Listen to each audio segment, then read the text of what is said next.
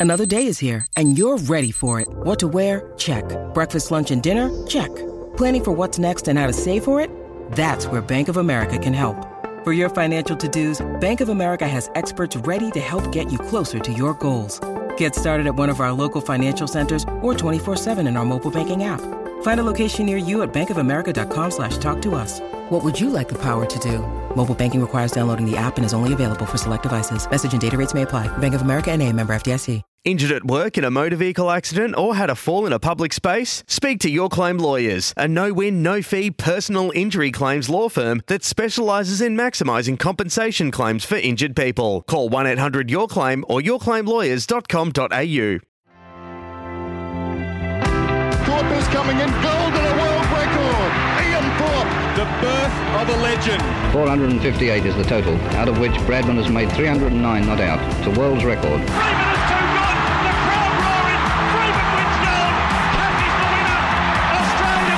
First ball in Test cricket in England for Shane Warne. And he's done it. He started off with the most beautiful delivery. Australia have done it. Australia is back on the biggest stage. Welcome to This Is Your Sporting Life for Tobin Brothers Funerals, celebrating lives. Here's your host, Sam Edmund.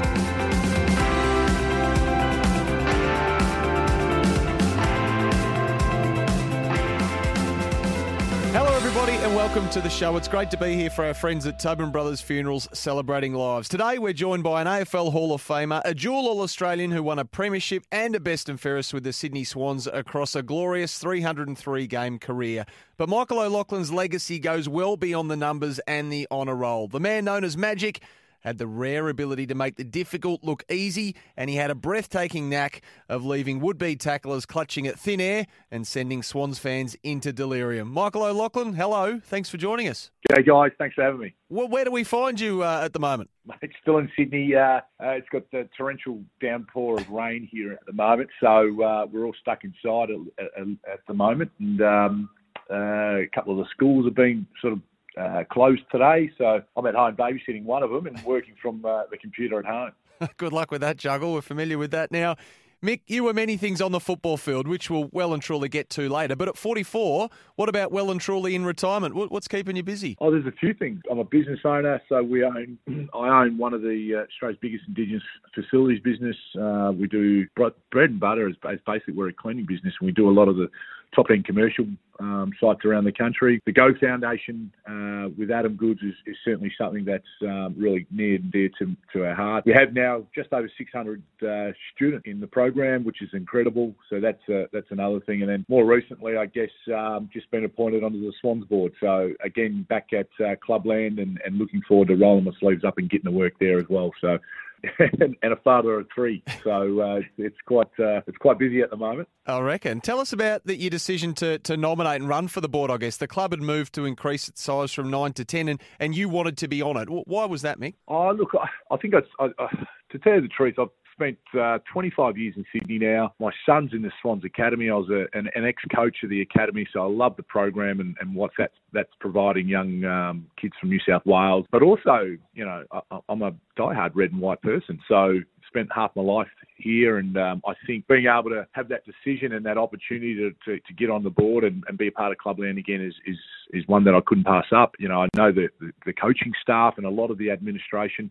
I mentioned the Go Foundation. We do run that out of the Sydney Swans Footy Club, so I'm very familiar with what's uh, what's happening in sort of the day-to-day runnings of the place. But I just thought it was a unique opportunity to be a part of, and um, you know, I, I love this place. You know, like it's my own family, and it's uh, it's been um, an amazing journey for me to, to be a part of that. And just with the board, Mick, I know your motivation isn't just, I guess, to provide the club with, you know, an Indigenous voice at the top level, but you've always been relatively vocal, haven't you, on the, I guess, the underrepresentation of Indigenous people as coaches and administrators at AFL clubs? Yeah, look, it's. Uh, I think there are an amazing opportunity for our people to get involved more at Clubland, and I love the opportunity that the Swans have provided me as a 17-year-old to retirement, to coaching the academy. And now to be a part of board, being on the board, um, you know, I, I did mention that, you know, owning a business and, and, and obviously running one of the, the biggest Indigenous cleaning companies in Australia is one that's, you know, takes a, a lot of hard work, something that I've had great mentors like I did at football to be able to, to show me the ropes, I guess, in the business world. So that's been I've been doing that now for the last six or seven years, and it's something that I'm that I'm really proud of. Being you know the first uh, business owner in my in my family, but also making sure that, that that's a success. And um, we employ over a couple of hundred people, and um, it's it's gone from strength to strength. And I think now, you know, with sort of that football nous that I've sort of had over the um, and been able to learn at a, at a really amazing club, it's something that I was, I was really keen to do. And that's ARA Indigenous Services, of course, that, that you mentioned that um, Yep. is a big time employer of Indigenous people as well. Hey, how actively, um, Mick, did you follow the recent events at Collingwood? You know, specifically the commission to, of and the reaction to the Do Better report. Oh, incredible. Um, you know, I, I take my hat off to Jodie Sizer and, and what she's been able to, to, to bring to Collingwood. And I think, um, you know, with Larissa and, and, and the team that uh, has actually done the report to, to, to all everyone that's been involved, I think that's just a great thing for football. And I reckon, you know, some hard truth. It's nothing like being stung between the eyeballs to be able to go, okay, you guys, sometimes you get ahead of yourself. And we did that as footy players and you think you're going okay, but it's not till someone actually pulls you aside and hey, mate, I, I don't think you're working hard enough, and I think you can do better. To have someone like that, I'm really familiar with those types of conversations, and mm. I think the general public to be able to be have all that information being gathered and, and obviously put to the, the club and the board. Um, it was a real eye opener, and um, I think good things can come of it. But it's nothing like being told some home truths to, to really put you back on the right path. Yeah. Now, you mentioned your good mate and your cousin Adam Goodes earlier, and the Go Foundation that, of course, you run out of the SCG there. But aren't you two making an appearance at the Sydney Writers Festival next month? Is that on next month? yeah, yeah, you have done your homework. Look, it's uh, the business, our business, ARA. We're, we're a partner of the Sydney Writers Festival. Both Adam and I are very big advocates for, for education and making sure that our kids get opportunities to go to to go to schools and not miss out on excursions and, and have the right tools to complete their education. So that is a, a really big one, and, and this opportunity again presented itself like I guess like they do over the course of your retirement. Things do pop up and you get an opportunity to be involved and this one's a really exciting one. Because you did go into the book game with Goodsy, didn't you? What was it called? Kicking goals a few years ago, 2016, I think it Yeah, was. yeah, that was great. One of our Go Foundation ambassadors, Dr. Anita Heiss, sat us down and we went through, you know, our upbringing and and uh, I guess what we mean to each other, I guess, and the journey from becoming a 17 year old, you know, just left high school, I guess, and being able to, to walk into a, a club like the Sydney Swans and all of a sudden you're training with men. How do you deal with the homesickness? How do you deal with not being up to scratch in terms of the fitness and the strength and the, I guess, the mental application that you need to survive at AFL land? It is it is tough. So we were able to have a bit of a bit of a laugh about that as well. Um, but I thought she did it in a great way, and that's in a lot of schools at the moment, which we're really proud of. Yeah. So speaking of journeys, there's another O'Loughlin on his own journey at the moment. It's your young nephew Blaine, of course, who has some big dreams, much like you did. He's 18. He's eligible to be drafted out of South Australia at the end of this year, of course. So, what advice did you or have you been able to to impart on young Blaine, Mick? Yeah, I've spoken to him a, a few times, and and obviously his parents I'm really tight with. Look, he's got tremendous talent. Uh, I've only seen a, a couple of games, but what I'm hearing that he's got um, he's got some of the tools that you need to succeed. And I think for me, it's always been about making sure that you're doing everything possible to to, to succeed. And and all you can do is put the best foot forward and do the training. Listen to the to the right people. Education is, is the absolute key to unlocking the world, I think, and making sure he's doing well at school. So those types of thing, conversations that we've had, also about his fitness base, and you need to be be able to cover the ground to survive at AFL land, and and also to be able to execute under the pressure. So all these little things, I, I think, um, you know, without sort of stepping on his toes too much. It's just a, it's just about that investment in yourself um, and what it takes to, to survive at AFL level is really tough. And he could do all these things really, really well and still not get the opportunity to, to, to get drafted. And um, but in the end, I think it's always about looking yourself in the mirror and saying, "Hey, have I done everything possible to try to get there?" And and, and hopefully he has. And um, you know, those are the, uh, the, the things that we potentially oh, that we do talk about um, a lot with him and his parents. You're listening to This Is Your Sporting Life. Thanks to Tobin Brothers Funerals, a family owned business since 1934. Next, Mickey O's roller coaster start to life in footy's fast lane. You're listening to This Is Your Sporting Life with Sam Edmund for Tobin Brothers Funerals, celebrating lives.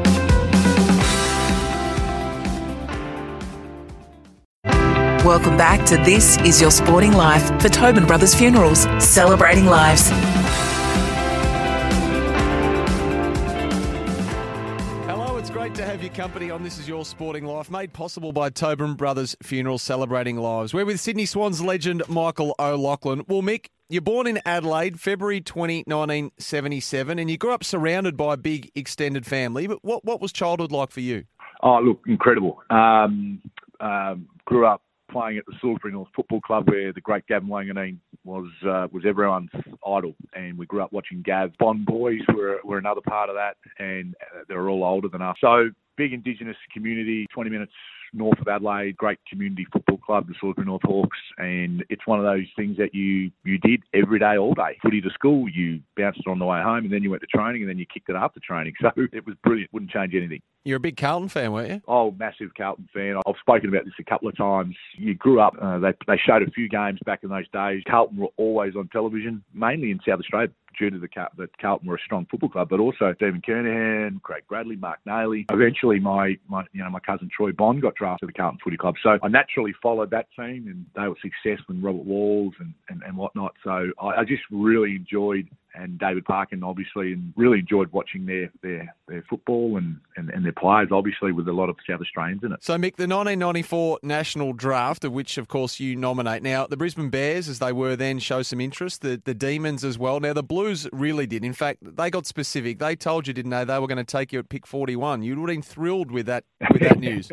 oh, look, I had no idea how the draft worked and I was lucky to make the South Australian Two uh, Cup side. I, I think I played okay in maybe one or two games, showed enough that someone was prepared to take a punt. And it wasn't probably till about a month or so after that people were talking, and, and I again had the ambition, um, the ambition to and the desire to play for at Carlton or um, at eighth level. And I got the call, and Shane Sullivan, who the great Shane Sullivan, who's at Carlton still to this day, and he just said, I'd love to come and meet your parents and have a cup of tea and talk about your future. And he came, and that was the first ever AFL person that came to our to our house, and we had no idea what to expect. Mum made him a cup of tea. We spoke. I think it went well. and at the end of it, he just said, "Look, uh, I'm really keen, Mick. I've been watching you for a little little while. Our reports are coming back saying that you can play, but." And it was just, I was surprised. I had no idea that I was what they were looking for, or um, that anyone was actually interested. I was sort of battling at under 17 level in, in South Australia at Centrals, and he he left and said, "Oh look, we've got the draft coming up in in another couple of months, and we think if you're still around, we're going to take you at pick 41." I don't, and he said, "I don't usually say that, but if you're hanging around still, we'll take you." So you can imagine a 17 year old me just doing cartwheels after they left in the lounge room and couldn't believe it. We got a couple of other calls. The Brisbane Bears with Kinnear Beatson came around, and which is funny. I got off the phone to Kinnear the other day, and he's now the Swans obviously list manager and, mm. and, and has done so for a long time and an incredible man, Kinnear. And he was very keen. I thought it was either Carlton or Brisbane Bears. And then I think the Swannies obviously popped around and I didn't really show too much interest in the Swannies they had finished bottom, bottom, and they used to show them uh, in Adelaide every Sunday afternoon, getting absolutely flogged. And I had absolutely no interest in the Swannies. I didn't like their colours. I hated their song. It was a real. I had meet and greet, and I couldn't wait for them to leave. To tell you the truth, um, uh, strange how things work out. Though. It, it is, and and also you were right under their nose, of course. But the Crows showed some interest too, didn't they? Uh, yeah. Oh, look, uh, the Crows to their I think you know the Crows were an interesting one. They they actually didn't come and see me, even though I was up the road. They just sort of sent me a letter. I guess it was more of a courtesy letter to say, "Hey, thanks, uh, Mick. Uh, you had a, a, a, I guess an okay year. We're we've been looking at, yeah, congratulations on the year. And, and can you fill out the, the nomination form, which you used to do back in the old days, and mm. send it back to them or send it to the AFL?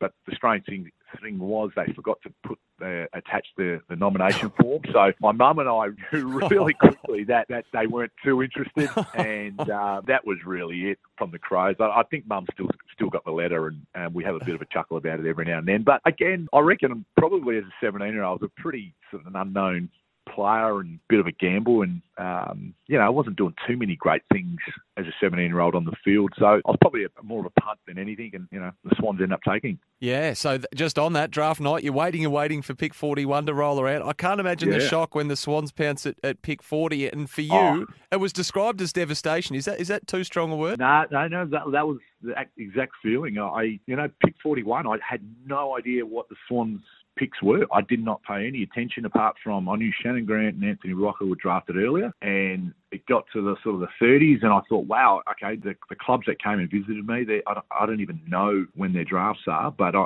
uh, draft picks were. But I knew Carlton's were at 41, so I was just counting the, the, the picks down, and I was crossing, you know, everything to to make sure that they were going to yell my name out at um, at pick 41, and then, you know I, I'm still not too sure who they took because I was in just I was devastated. And when pick 40 came, the Sydney Swans read my name out. I I sort of went yes, and then I went oh shit, it's the Swans. And I knew they'd finished bottom, bottom, second bottom, bottom, I think it was, leading up to the, the 94 draft. I don't know what, I think they finished second bottom 94.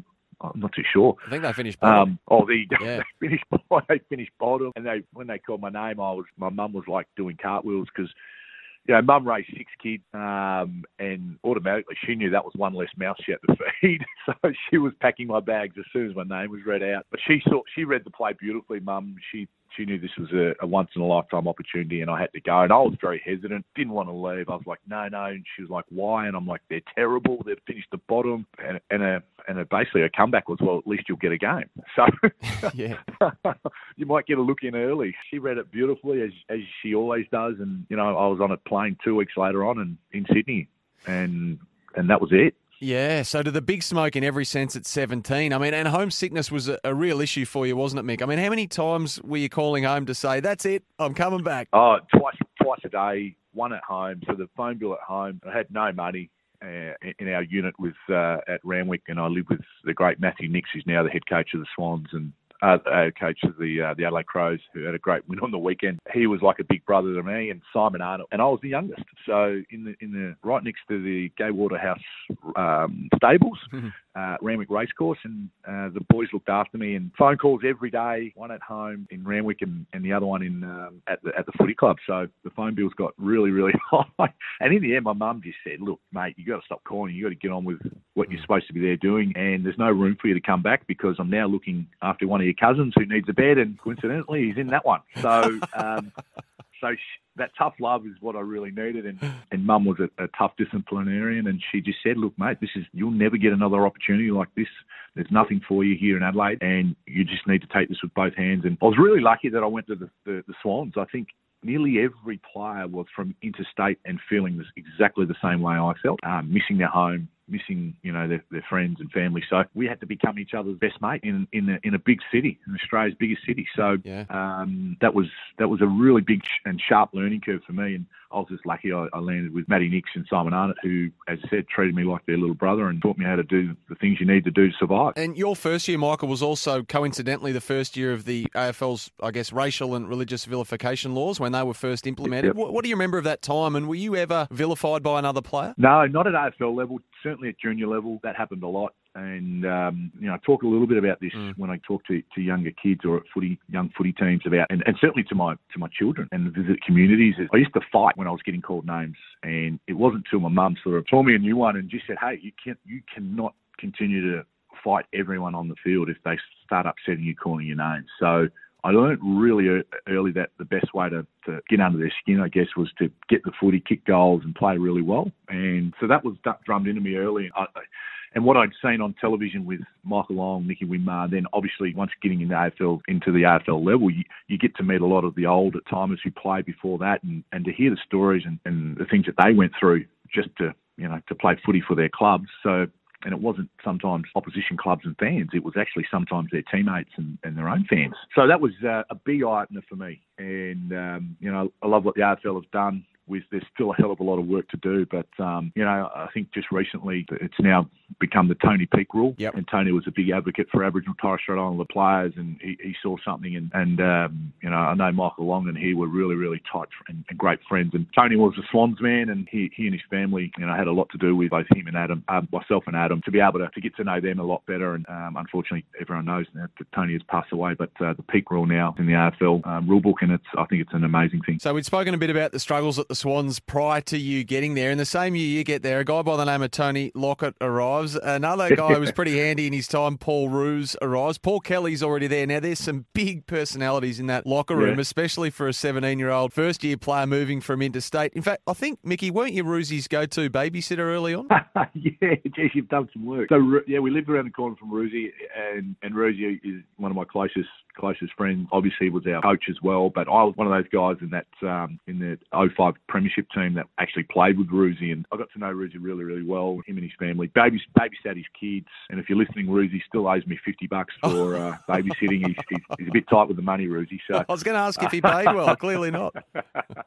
no, he, no, he's, he's one of the absolute. Him and his wife Tammy are just two of the most absolute beautiful people who meet along um, uh, the journey. Certainly, um, as a football per, uh, player, personality, and, and obviously a coach, was just incredible at, at all three of those things. So we were very lucky to, to have Plugger and, and, and Aruzi join the footy club, even though they were sort of coming out towards the end of their careers, they were they were like you know the third or fourth, fifth coaches out on the field. And as a young guy, I was just almost shut up listen and, and do the work that's required. So no, it was brilliant. I, I just got there. Timing was brilliant. Yeah, and just speaking of coaches, the man who actually was the coach was uh, was pretty well known as well, Ronald Dale Yeah. Barassi, nonetheless. Yeah, look, and um, I'd heard so much and, and watched all those those videotapes. Remember the, the electrifying 80s and the sensational 70s, and watching those as a kid was just wow, this is incredible. And and then all of a sudden, I'm getting coached by probably the, the one bloke that was on them the most, and that was Ron Barassi. And also there at that time was Damien Drummond and the great Dennis Carroll, and they were just fantastic. So they took a lot of the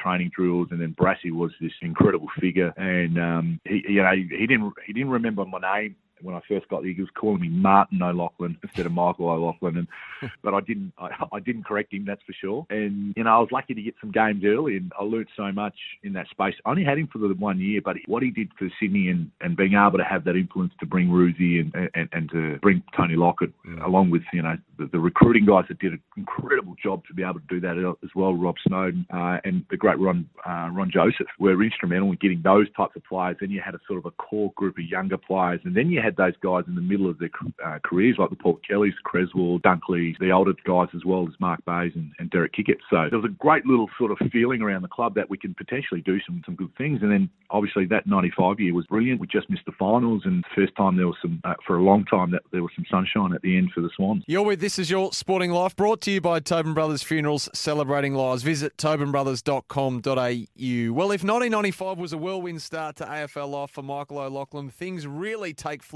in 1996. We'll talk about that next. You're listening to This Is Your Sporting Life with Sam Edmund for Tobin Brothers Funerals, celebrating lives.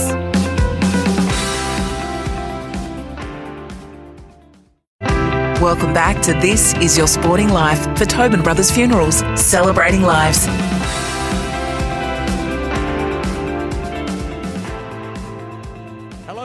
Enjoying this week's edition of This Is Your Sporting Life. We're chatting with one of the most gifted forwards in VFL AFL history, former Sydney Swans champ Michael O'Loughlin. Michael, playing alongside Plugger Lockett, obviously the goal kicking record holder, and for, for some of us, the best to ever do it. What was it like playing alongside Plugger in that forward 50 at the Swans? Oh, look, it, I mean, intimidating.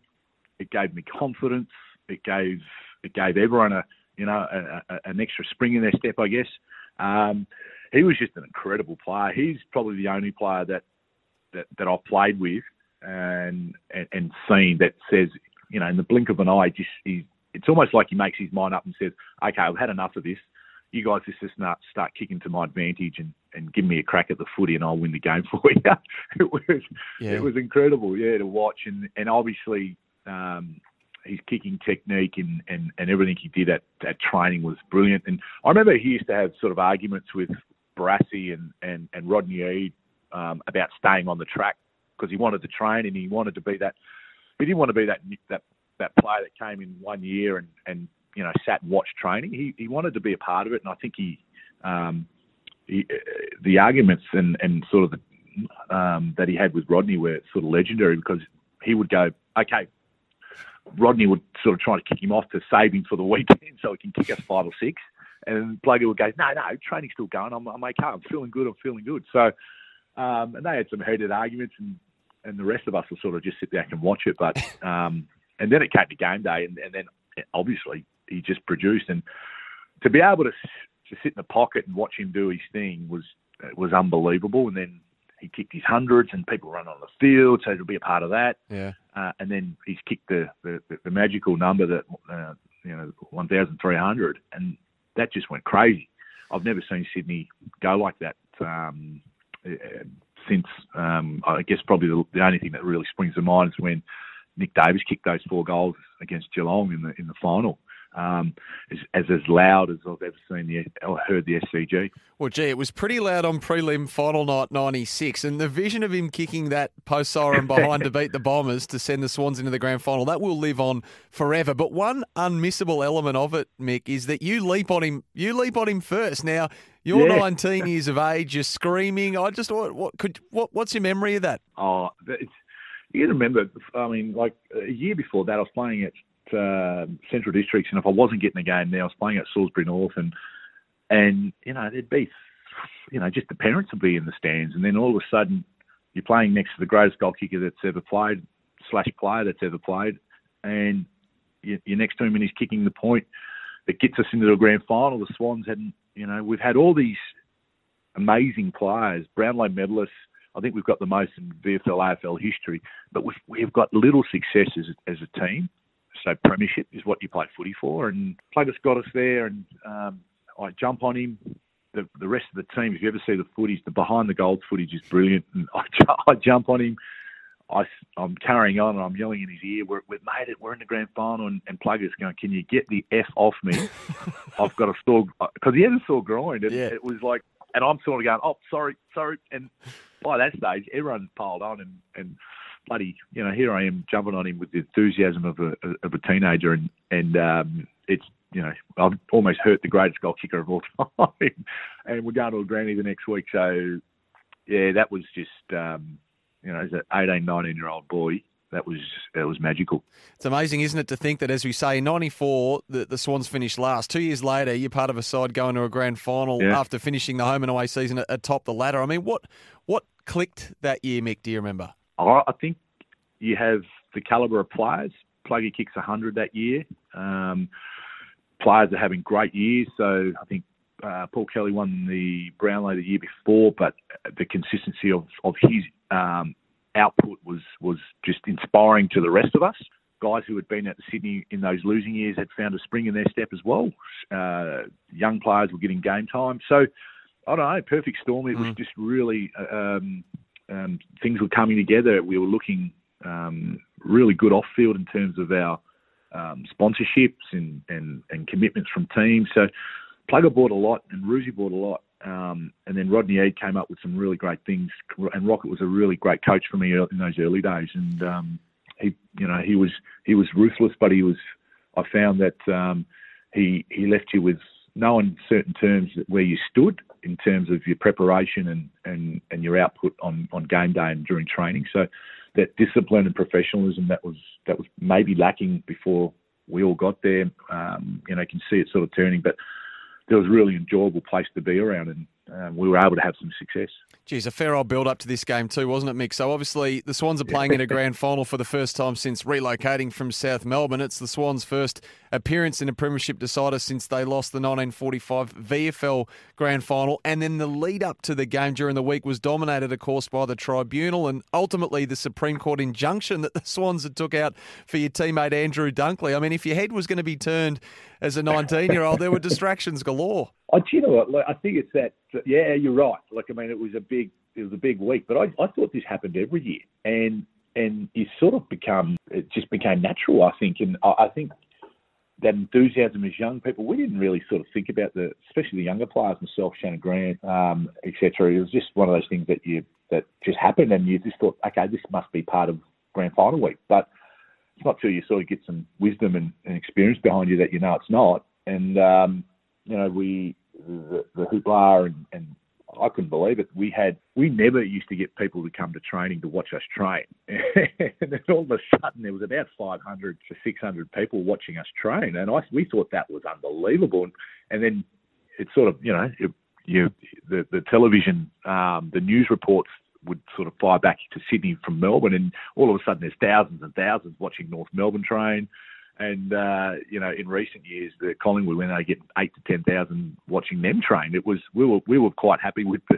the mm-hmm. four, five hundred, six hundred people that were coming to watch us. Um, but yeah, it's uh, exciting times we went in full of confidence, and um, you know we started the game really well. Unfortunately, yeah. we couldn't couldn't get the chocolates. Yeah, well, you led by three goals at quarter time. I was going to ask you about your memories of the, the game itself. They they uh, I think they drew level or thereabouts at halftime and, and run over you in the in the second half. But what sort of disappointment yep. lingered lingered with you as a as a teenager on the back of that? Oh, look, I can't you can't remember too much of the game so so, so long ago now, but I think they're always tough to watch, and, and I can honestly say I never watched the, the losing grand finals that I've been a part of. Um, but I think after the game, I do remember seeing a lot of the older players crying and, and, and really upset about the result. And I didn't think too much of it because I thought we'd be back there the next year. And, and obviously, it took us a long, long time to do that.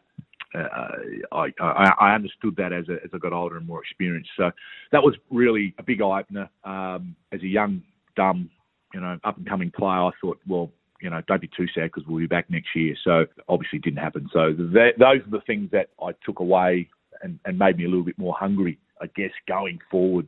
And, and I thought in '98 we had a really good team. Played, uh, had kicked another hundred, I think. Got we were playing really good footy, and, and we went down in the finals. And I thought that was a really good team that we could that was better than '96. That we could probably you know go up, go to the grand final and win it. And yet we didn't make it, and it wasn't until 2005, obviously.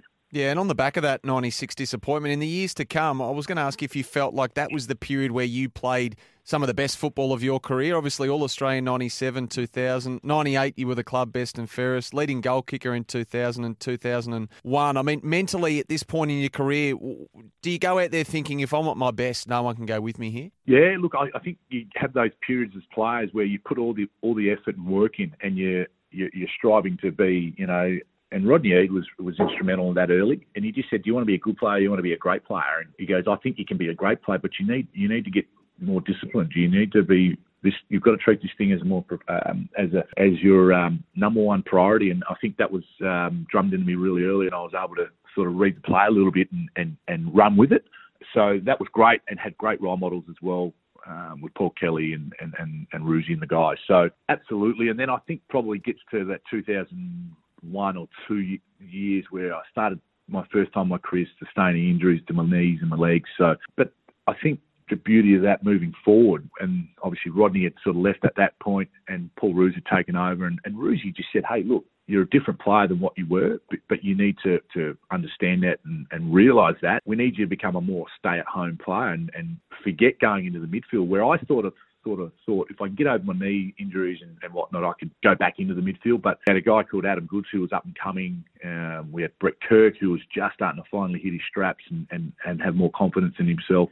Paul Williams had joined the, the team. So uh, thought that I could potentially make it just a more of a one-two punch with another great player, Barry Hall, in our forward line, become that sort of permanent, um, that permanent football uh, forward. And you know, Roosy unbelievably smart, articulate, and, and, made me believe that as well. And um, bought into this. We all bought into his system, and you know, ever since then, the Swans have really. You know, not I don't know how many times we've missed the finals, but I think it's kept us in good stead. We're talking to Michael O'Loughlin on This Is Your Sporting Life, all thanks to Tobin Brothers Funerals celebrating lives. Up next, let's talk about 2005, shall we? You're listening to This Is Your Sporting Life with Sam Edmund for Tobin Brothers Funerals, celebrating lives.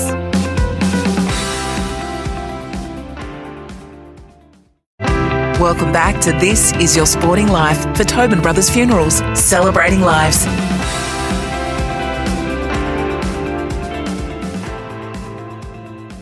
It's been great to have your company here on This Is Your Sporting Life. Thanks to Tobin Brothers Funerals, a family owned business since 1934. Former Sydney Swans superstar Michael O'Loughlin is our guest today. Well, Mick, you touched on it before the break, but the partnership you're able to form with Barry Hall, I mean, from the outside looking in, you would appear away from the game to be polar opposites. How did you make it click so seamlessly on the field? I, I think the, the hours and hours of practice and, and spending some time with, with players no doubt helps with that. But I think we were on the same the same level where we knew we could help each other uh, to become better. Um, he had got a fresh start after leaving St Kilda. Um, I was coming back from injuries and I, I hadn't done too much training, but I'd done a lot of boxing and a, and a, and a, lot of the, the gym work with Barry down in the dungeon. We used to call it. It was just a, a you know a place, a sweatbox where you got to work. If you couldn't run, you actually trained twice as hard down in the in the sweatbox, and and so we got to know each other quite quite well. And Roosy was fantastic at at really setting the scene in terms of players. Each and every one of us play our role together. We will we will be successful. So he was able to do that and and make us believe it. I think that's Roosy's greatest strength. I think getting people to uh, believe in themselves, but also believe in the system, and then and then going out and executing and, and practicing it over and over and over again. So just all of a sudden, you know, if you're waking up in the middle of your sleep, you're, you're talking about uh, forward blocks and, and where you set up. So it's quite funny when when you talk about it now. But those were the things that we just kept it really really simple. And Roosy implemented a system where he thought everyone doesn't matter what your ability, whether you were the, the best kick in the team in, in Nick Davis or the toughest uh, defender in Leo or Craig play on, it was one of those, if you had a, an appetite for work, I think um, a care factor about your teammates and the football club. You could play on this. You could get a game at the Sydney Swans, and I think that's where that's why the footy club is so special and, and hasn't missed too many final series and, and, and had really quality people come through the, the, the organisation. So that was that was the beauty of playing at the Swans, and I, I really enjoyed that, and I and I wholeheartedly believe in, in everything that Roosy was preaching. So it was, it was amazing. Uh, so by 2005, you're the only player remaining from the 96 grand final defeat. What were you able to take with you from that experience nearly a decade earlier that helped you here? You know, given the sense of history had obviously only grown, obviously, around the club and perhaps even threatened to become a, a burden for some players. What the change in your mindset from a grand final in 05 as, a, as an elder statesman of the game, Mick, compared to a young whippersnapper in 96? Yeah, I, I don't think it um, it was so long ago, um, and and I just remember being um, just uh, familiar with the final series more than anything, mm. um, and then going into actually getting to the sort of the big dance, I guess, trying to offer as much advice as I could. But I think we were young, um, and and really we believed in the system that Roosy had implemented along with Ross Lyon and, and, and John Longmire and the guys. It was just having that real utter belief that we could actually execute on game day. And, and we knew really early, uh, as early as Monday, Tuesday, if it was going to be West, that West Coast, we actually knew what kind of game it was going to be, what we were going to be in for. I think the Swans and the, the, the, the Eagles had seven games decided by 10 points or less.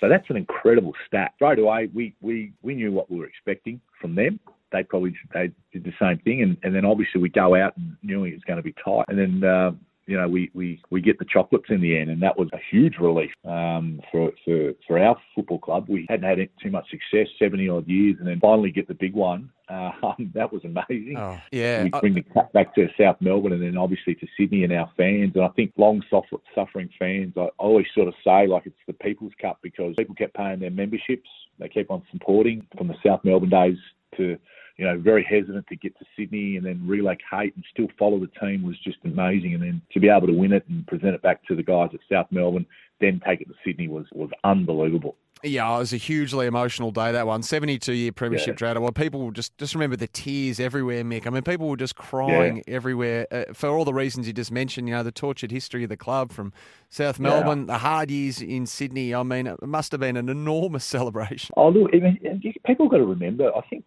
like I mean, the, the, those teams that have been formed so long ago, you know, our footy club's 100, I think it's 140 odd years of age. I mean, that's an incredible statistic. We've nearly been extinct that many times, and people have dipped in their own pockets to help us stay alive. And that's the one thing that I really love about being a Swans player, the history of our football club, our great players, what we've gone through, the people who have kept us alive. I really, I, I I'm a his, like I really love that part of the of history for us. We're a team that there's no bullshit about us. We we get players in. We we think we've got a system that trains them the right way, that they become better people as well as better footy players. And I think um, you know, if you're an 18 year old kid and, you, and, you, and that's your son that's getting drafted by the Swans, you'd be pretty proud and pretty happy to send him there. Whereas the old days, if you got drafted to the Swans, people were reluctant to send their kids there, finishing in the bottom. Don't know if they're getting paid their, their, their match payments on the month. You listen to some of the old timers talk you know, I can call them old timers because I feel like one myself now. but you listen to the past players talk about, you know, the flying up to Melbourne and training and putting the car lights on so they can train at night time after work, and it's incredible.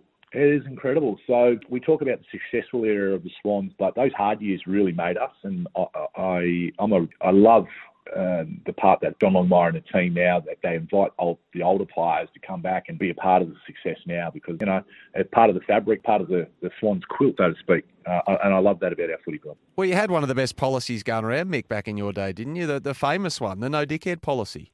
yeah, uh, you know, like like every rule is an exception. A few of us go under the radar, and uh, uh, you know, but it's. I think in the end, yeah, yeah so much uh, information about young players coming through to footy clubs now. They watch. You know, you don't have to get in your car and drive 300 kilometres to watch a kid out in the bush because someone's already there taking notes or filming it, and they send it back to the recruiting manager, and he he can have a look. So he can actually cast his eye over a thousand kids, and they're always hard to do because they're, they're fortune tellers almost. Is this kid going to be good with a, lot, a bit of training, a lot of discipline, and that guidance that's needed to succeed, and in the right environment. And that's hard, and they're worth the weight in gold. Really good recruiting managers, and they do an amazing job. But in the end, you're, you're watching so much film, and there's you, are comparing one 18 year old to another, to another, to another, and in the end, I think Roosy and the and the and the and the recruiting staff just said, okay, who's the best kid out of these five that we all like? And it's quite stands out, I, guess, and um, you can actually say, well, no, the kid's a little bit of a rat bag, rat bag, rat bag. This kid is just a really solid, solid citizen, and will will play 200 games for the footy club, and it's in the end, it becomes a, a, pretty easy decision for the mm. footy club to make. Mick, your 2006 final series was immense. Four goals in the one point qualifying final win over West Coast, another four in the prelim win over Freo, and three in the grand final against West Coast. Now, how much did 06 jar for you after the success of 2005? A really good final series, and I'm sure that the mm. confidence levels must have been through the roof.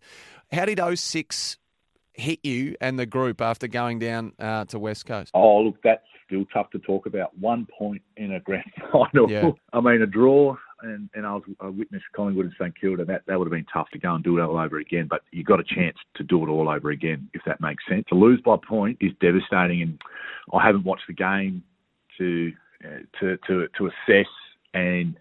None of the teammates we re- that we played that day really talk about it.